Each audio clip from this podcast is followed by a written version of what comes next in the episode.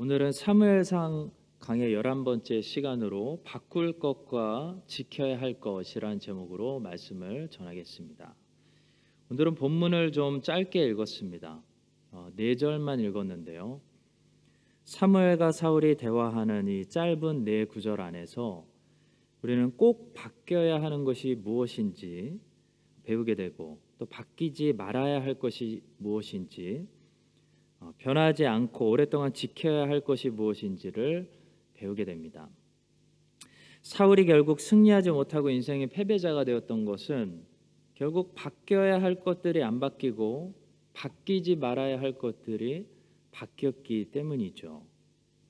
근데 사울만 그런 것이 아니라 오늘 역사의 주인공인 여러분과 저도 아, 마찬가지입니다. 여러분과 제 안에도 사울처럼 바뀌어야 하는 것들이 있고 또 바뀌지 말아야 할 것들이 있습니다. 바뀌어야 하는 것들이 고집을 부리고 끝까지 바뀌지 않을 때 아, 우리는 바로 왕처럼 마음이 완고하고 강팍한 어, 그런 죄인들이 되는 것이고요. 바뀌지 말아야 할 것들이 바뀔 때 우리는 에베소 교회처럼 초심을 잃어버리는 변질하는 사람들이 되고 마는 것입니다. 그렇다면 우리는 무엇을 바꾸어야 하고 무엇을 지켜내야 할까요? 오늘 본문을 통해서 세 가지를 배울 수가 있습니다. 첫 번째로 우리는 가치관을 바꿔야 됩니다. 가치관은 내가 무엇을 중요하게 생각하느냐, 내가 어디에 더 중점을 두느냐, 이게 가치관인 거죠. 그래서 가치관은 우리가 어디를 바라보느냐를 결정합니다. 예를 들어 명품의 가치를 두는 사람들은 사람들을 볼 때 저 사람이 어떤 가방을 맸는지, 어떤 브랜드 옷을 입었는지 그걸 살피는 거죠. 자기가 거기에 가치를 두고 있기 때문에 그게 눈에 잘 보이는 겁니다. 반면에 명품에 전혀 관심이 없는 사람은 명품 입은 사람이 지나가도 그것을 알아보지 못합니다. 거기에 가치를 두지 않기 때문이죠. 내 눈에 쏙쏙 잘 들어오는 것이 내가 가치를 두고 있는 내가 중요하게 생각하는 것들을 가능성이 많습니다. 본문에는 사울과 사무엘이 나오는데요. 한 사람은 육적인 사람이고 한 사람은 영적인 사람입니다. 사울은 육적인 사람이기 때문에 사람의 외모를 보고 있습니다. 반면에 사무엘은 영적인 사람이기 때문에 아, 외모보다는 내면의 가치를 두는 사람이죠. 본문 18절에 보시면 사울이 성문 안에 들어가서 사무엘을 만났는데 사무엘의 외모를 보고 이 사람이 자기가 찾고 있는 선견자일지도 모른다는 생각을 전혀 하지 않았습니다. 그래서 사무엘에게 물어봅니다. 18절. 사울이 성문 안 사무엘에게 나아가 이르되 선견자의 집이 어디인지 청하건대 내게 가르치소서. 하니 19절. 사무엘이 사울에게 대답하여 이르되 내가 선견자이니라. 사울은 사무엘을 보고 문지기 정도로 생각했지.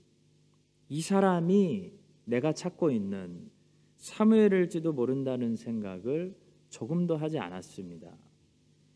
이 사람이 혹시 그 사람일까? 사울이 전혀 의심하지 않았다는 것은 사무엘이 당시 사울의 눈에 어떻게 보였을지, 사무엘의 외모가 어떠했을지 우리로 하여금 생각해 보게 만듭니다. 중세 시대 때 교회가 부패하면서 형상 우상 숭배를 많이 해서 화가들이 교회 벽에다가 성경에 나오는 인물들을 굉장히 과장시켜서 또 신격화시켜서 그림들을 많이 그렸습니다. 그래서 오늘까지 우리의 머릿속에 예수님의 외모와 이 성경의 인물들의 외모가 굉장히 과장되고 신격화된 그런 화려한 모습으로 어, 인식되어 있을지도 모릅니다. 그러나 성경은 예수님의 외모가 전혀 흠모할 만한 것이 없었다고 이렇게 말씀합니다. 이사야 53장 2절입니다.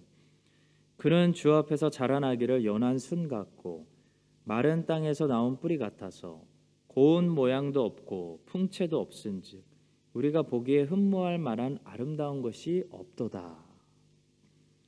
사무엘의 모습도 아마 마찬가지였을 것입니다. 사무엘은 영적인 사람이었지 외향적으로 멋있는 사람이 아니었을 것입니다. 이스라엘 사람들은 그래서 이런 초라한 노인네보다는 자주색 옷을 입고 높은 말을 타는 아, 키가 크고 멋진 그런 왕을 원했던 거죠. 그것이 육적인 사람들이 항상 추구하는 것입니다. 이 안목의 정욕을 채워달라는 거죠. 사무엘상에는 사실 이 주제가 자주 등장합니다.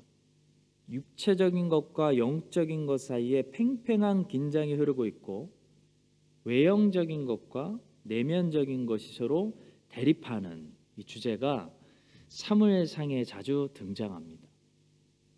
그 대표가 바로 사울과 다윗이죠. 사울과 다윗의 싸움은 육체의 사람과 영적인 사람의 싸움이라고 할 수 있습니다. 사울은 외형적으로 화려한 사람이고 다윗은 중심이 아름다운 내면이 아름다운 사람입니다. 외형적으로 화려한 사람이 내면적으로 아름다운 사람을 죽이려다가 실패하고 결국 내면이 아름다운 사람이 승리하는 것 이것이 사무엘상의 주제입니다. 사람은 외모를 보거니와 나 여호와는 중심을 보느니라. 이 말씀이 사무엘상 전체의 키워드죠. 사무엘상을 정확히 이해할 수 있는 사무엘상을 푸는 열쇠입니다. 따라서 성도 여러분 우리 안에 오늘 꼭 바뀌어야 할 첫 번째 것은 외모를 보지 않고 내면을 보는 우리의 가치관입니다. 육체의 사람에서 영적인 사람으로 가치관이 바뀌어야 된다는 거죠. 사울처럼 우리가 육체의 사람이 되면 얼마 동안은 왕이라는 높은 자리에 앉을 수 있을지 모르지만 언젠가는 그 자리를 다른 왕에게 내어주고 자기는 내려와야 하는 그런 부끄러움을 당할 수밖에 없습니다. Spiritual Leadership이라는 베스트셀러를 쓴 오스왈드 샌더스라는 분이 다른 책에서 이런 말을 했습니다. 성공, success보다는 가치, value를 추구하세요. 성공은 언젠가 그 자리를 다른 사람에게 내어 주어야 하고 그때 부끄러움을 당할 것이기 때문입니다. 우리가 성공을 좇는 사람이 되면 성공은 유효 기간이라는 것이 있기 때문에 언젠가 그 자리를 다른 사람에게 내어 주어야 하는데 그 성공의 높은 자리에 앉아 있다가 다른 사람에게 자리를 내어주고 내려와야 될 때 문제는 아무리 성공했던 사람도 꼭 부끄러움을 당하면서 내려와야 된다는 거죠. 이게 문제입니다. 아무리 과거에 잘 나가고 화려했던 스타들도 새로운 스타가 등장하고 세월이 흐르면 성공의 화려한 자리를 내어주고 네, 부끄럽게 내려오는 것을 보게 됩니다. 스포츠도 마찬가지고 세상의 모든 육적인 일들이 그렇다는 거죠. 과거에 H.O.T, 동방신기 이런 그룹들이 얼마나 인기가 많았습니까? 화려했던 만큼 그 자리를 내어주고 내려올 때는 부끄러움을 당하게 된다는 거죠. 지금 보면 얼마나 초라합니까? 누가복음 14장에 이런 말씀이 있습니다. 8절과 9절입니다. 내가 누구에게나 혼인 잔치에 청함을 받았을 때 높은 자리에 앉지 말라. 그렇지 않으면 너보다 더 높은 사람이 청함을 받은 경우에 너와 그를 청한 자가 와서 너더러 이 사람에게 자리를 내주라 하리니 그때 내가 부끄러워 끝자리로 가게 되리라. 높은 자리에 앉은 사람은 더 높은 자리에 사람이 나타나면 그 자리를 내주고 부끄러움을 당하면서 끝자리로 내려가게 된다는 것입니다. 그때 내려가는 이 사람을 보고 얼마나 많은 사람들이 비웃겠습니까? 그렇게 잘 나가더니 꼴 보기 좋다라고 한다는 거죠. 성도 여러분, 성공을 좇으면 이렇게 된다는 겁니다. 육체적인 것을 추구하는 사람의 인생은 결론이 이렇다는 겁니다. 지금은 잘 나갈 수 있어요. 근데 언젠가는 내어주고 내려와야 됩니다. 그리고 문제는 내려올 때 박수 받으면서 우리가 기대하는 것처럼 존경받으면서 내려오지 못한다는 것이죠. 육체를 추구하는 삶은 내려올 때 존경받지 못합니다. 사람들이 박수치지 않습니다. 사람들이 참았다가 쌤통이다. 비웃는다는 거죠. 부끄러움 당하면서 내려와야 된다는 것입니다. 그래서 우리 주님은 높은 자리에 앉지 말라라고 말씀하시는 것입니다. 다르게 말하면 육체를 추구하는 삶을 살지 말라는 것입니다. 오스왈드 샌더스의 말로 하자면 성공을 쫓지 말고 가치를 추구하는 삶을 살라는 것이죠. 성공은 유효 기간이 있는데 가치는 영원합니다. 가치를 추구하는 삶을 살면 내려오지 않아도 된다는 거죠. 틀리지 않는다는 거죠. 그 자리를 빼앗기지 않는다는 것입니다. 성도 여러분, 영적인 것은 영원한 것입니다.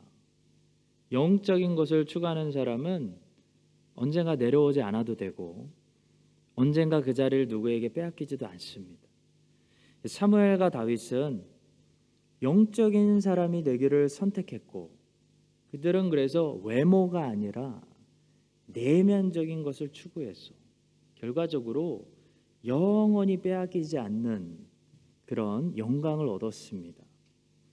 반면에 사울은 육적인 것을 평생 추구했고 사람들의 눈을 의식했고 외향적인 것을 따라가다가 결국 자기가 평생 40년 동안 모은 것을 그 다음 사람에게 다 내어주고 빼앗기고 다윗이 다 차지했고 자기는 부끄럽게 수치스럽게 아, 죽음으로 왕의 자리에서 내려와야 되는 그런 수모를 당했습니다. 여러분과 저도 이런 수치를 당하지 않기 위해서는 가치관의 변화가 있어야 된다는 거죠. 외모는 늙습니다. 외향적인 것은 쇠퇴합니다. 그러나 내면적인 것과 영적인 것은 영원합니다. 하늘의 보물을 쌓아두는 사람은 영원히 빼앗기지 않는 것입니다. 이 사실을 기억하고 여러분과 제가 사울처럼 외모를 보고 외향적인 것을 추구하는 그런 사람들이 되지 말고 사무엘과 다윗처럼 영적인 것과 하나님이 주목하시는 것과 내면적인 것에 가치를 두는 사람들 될 수 있기를 주님의 이름으로 축복합니다. 자, 두 번째로 우리 안에 순서가 바뀌어야 됩니다. 무슨 일이든지 순서가 굉장히 중요합니다. 무엇을 먼저 해야 되는가, 무엇을 나중에 해도 되는가, 이 굉장히 중요한 문제입니다. 이영표 선수가 말했습니다. 해야 하는 일과 하고 싶은 일 중에서 하고 싶은 일을 먼저 하는 학생은 나중에 평생 하고 싶은 일을 하지 못하고 해야 하는 일만 하고 살아야 된다. 자, 그러나 지금 학생으로서 해야 하는 일을 먼저 하는 사람은 나중에 하고 싶은 일을 하면서 살 수 있다. 이영표 선수가 젊은이들에게 중요한 강의를 했습니다. 본문에 보시면 사울에게도 하고 싶은 일이 있었습니다. 바로 잃어버린 암나기들이 어디 있는지 선견자에게 그 답을 어, 들어서 암나기들을 찾고 집에 돌아가는 일이죠. 사울은 이걸 알고 싶어서 사실 여기 온 거죠.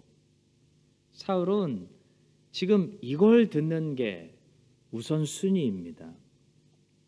근데 사무엘이 사울의 그 우선순위를 바꿔주는 거죠. 그건 나중에 내가 말해줄게. 다 찾았으니까 걱정 마. 안심시킨 다음에 그거보다 사울아 더 중요한 일, 우리가 먼저 해야 되는 일이 있다. 라고 말해줍니다.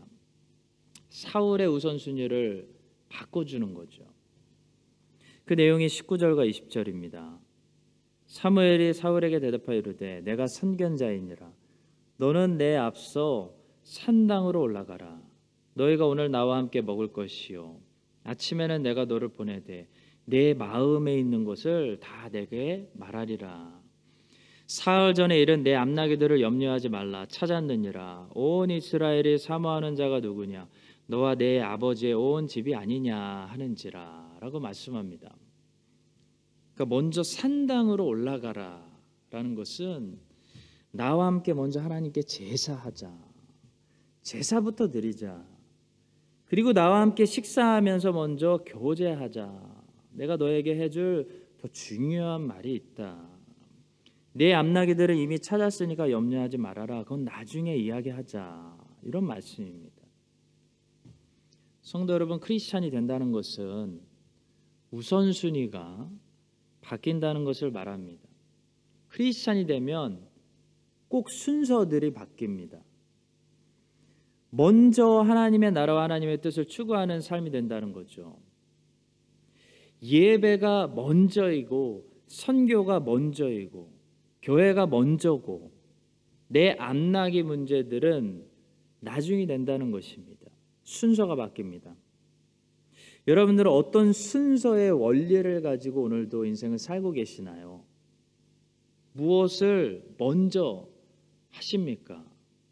무엇이 앞에 있습니까?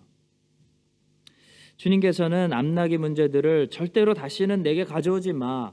그런 하찮은 것들을 나한테 왜 물어보니? 라고 말씀하시는 분이 아닙니다.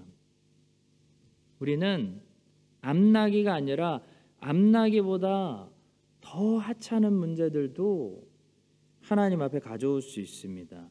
문제는 무엇이 먼저냐는 거죠. 무엇을 우리가 먼저 생각해야 되고 무엇을 위해 먼저 기도해야 되고 무엇을 위해 먼저 시간과 힘을 쏟아야 되냐는 거죠. 우선순위가 바뀌어야 한다는 것입니다. 시작하라 그들처럼이라는 책이 있어요. 그 책을 보시면 처음의 것의 힘, 시작의 힘이 얼마나 큰지 어, 알수 있습니다. 예를 들어 똑같이 공부를 열심히 해도 10대 때 열심히 해서 고등학교 때 1등해서 학사를 명문대를 가면은 그 효과가 인생의 100배가 나온다는 거예요. 근데 똑같은 열심으로 똑같이 공부를 잘해도 30대 때 뒤늦게 공부해서 명문대 석사를 졸업하면 물론 그 효과도 크지만 고등학교 때 1등에서 명문대 학사를 졸업한 것보다는 그 효과가 덜하다는 겁니다. 그러니까 결론적으로 똑같이 공부를 잘해도 앞에서 잘하는 게 효과가 더 크다는 겁니다. 생각해 보니까 축구도 마찬가지예요. 축구 경기에서 제일 효과가 큰 골은 첫 골입니다. 축구에서 1대 0은 그냥 1대 0의 차이가 아닙니다. 첫 골을 어느 팀이 먼저 넣느냐에 따라서 그 경기 전체 흐름이 결정됩니다. 자, 물론 역전이 가능하죠.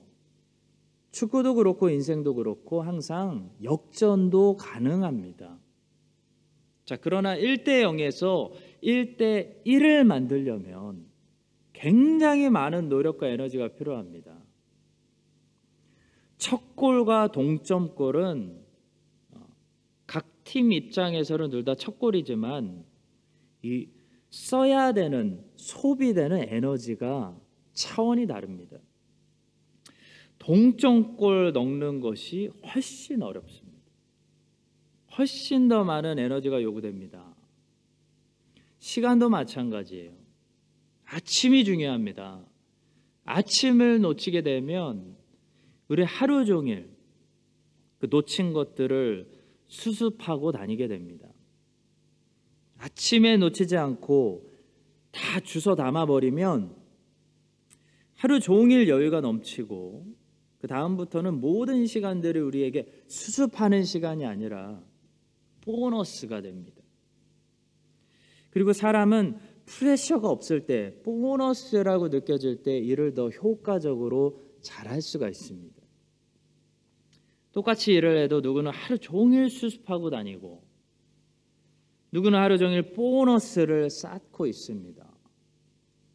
어디서 차이가 나냐면 아침에 승부가 갈립니다. 첫 시간에 결정된다는 거죠.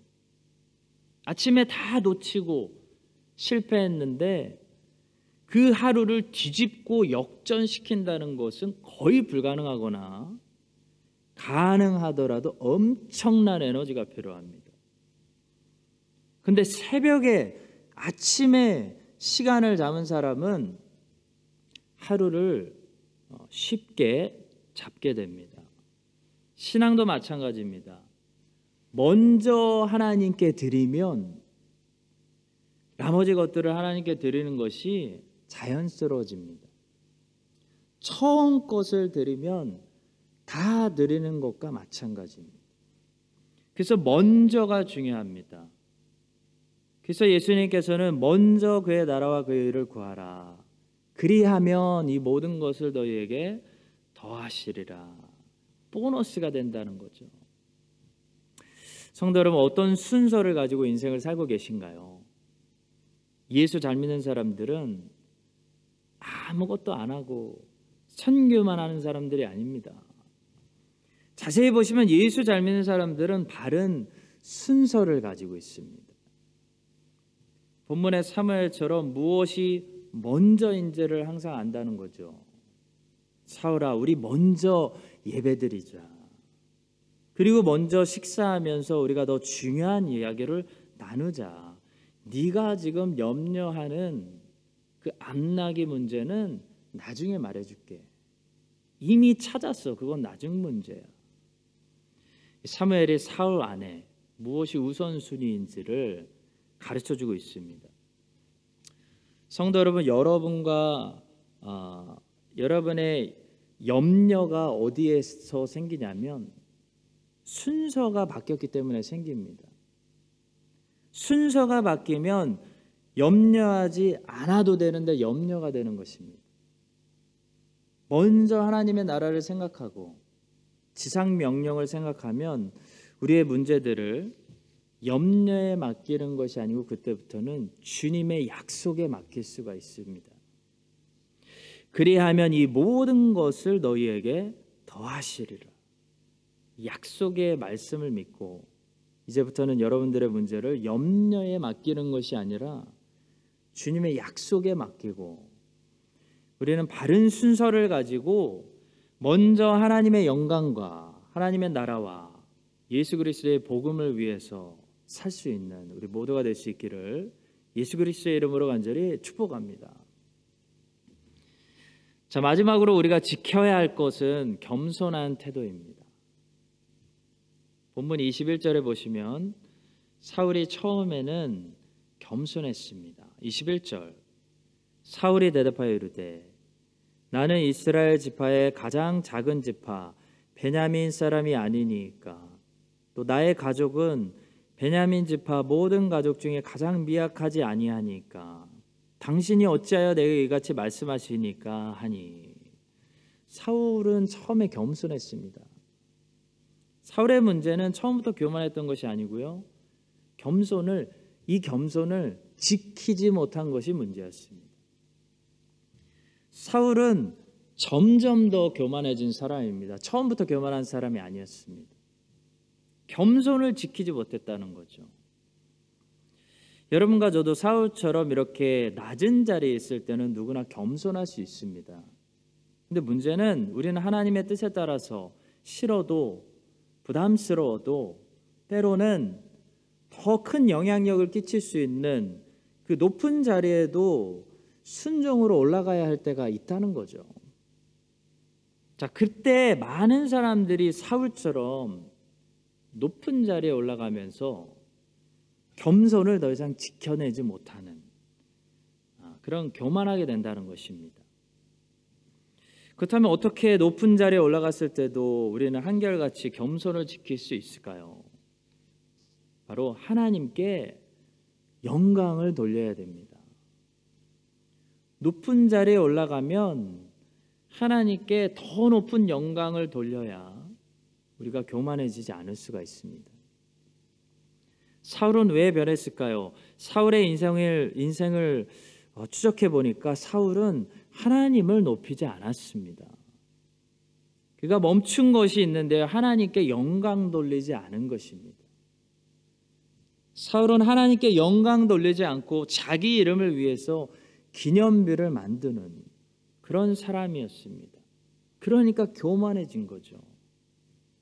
성도 여러분 기억합시다. 하나님의 영광이 우리를 겸손하게 만듭니다.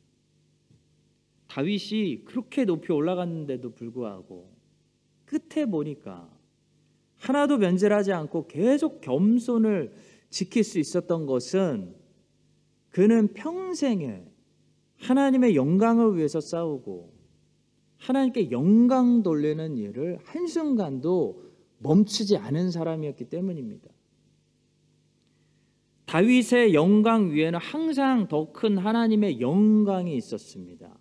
다윗은 항상 하나님의 영광을 생각했습니다.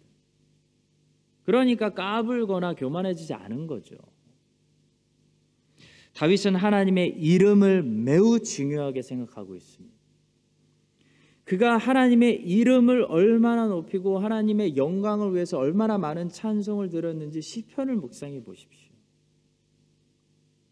다윗이 골리앗을 죽인 것은 이스라엘 군대가 불쌍해서가 아니었습니다. 다윗이 골리앗을 죽인 것은 민족주의가 발동해서도 아니었습니다. 다윗이 골리앗을 그날 묵인할 수 없었던 것은 골리앗이 하나님의 이름을 모욕했기 때문입니다. 네가 모욕하는 망군의 여호와의 이름으로 너에게 가노라라고 말하고 있지 않습니까? 누구든지 하나님의 이름을 모욕하면 다윗부터 상대해야 했습니다. 그만큼 다윗은 하나님의 이름, 하나님의 영광을 제일 중요하게 생각하고 살았다는 거죠.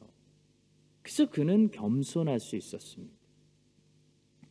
너무 겸손해서 왕인데도 신하들 앞에서 그 하나님의 예배가 드려지고 있는 영광 앞에서 옷이 벗겨질 정도로 춤을 췄습니다. 제가 좋아하는 어, 개혁파 신학자 중에 존 파이퍼 목사님이라는 유명한 분이 있습니다. 다들 아실 겁니다. 존 파이퍼 목사님의 모든 책들은 항상 이 주제와 연관이 있는데요. 바로 하나님의 높으신 영광입니다. 영광. 존 파이퍼 목사님의 모든 책들은 어떤 식으로든 항상 하나님의 영광이라는 주제와 연결됩니다. 근데 참 신기한 것은 하나님의 영광만큼 우리의 영혼을 겸손하게 만드는 것이 없다는 거죠. 하나님의 영광을 묵상할수록 우리는 우리의 영혼이 낮아지는 것을 느끼게 됩니다. 피조물의 위치로 돌아가게 되는 것을 느끼게 됩니다. 그런데 이때 느끼는 낮아짐은 절대로 비참한 것이 아닙니다.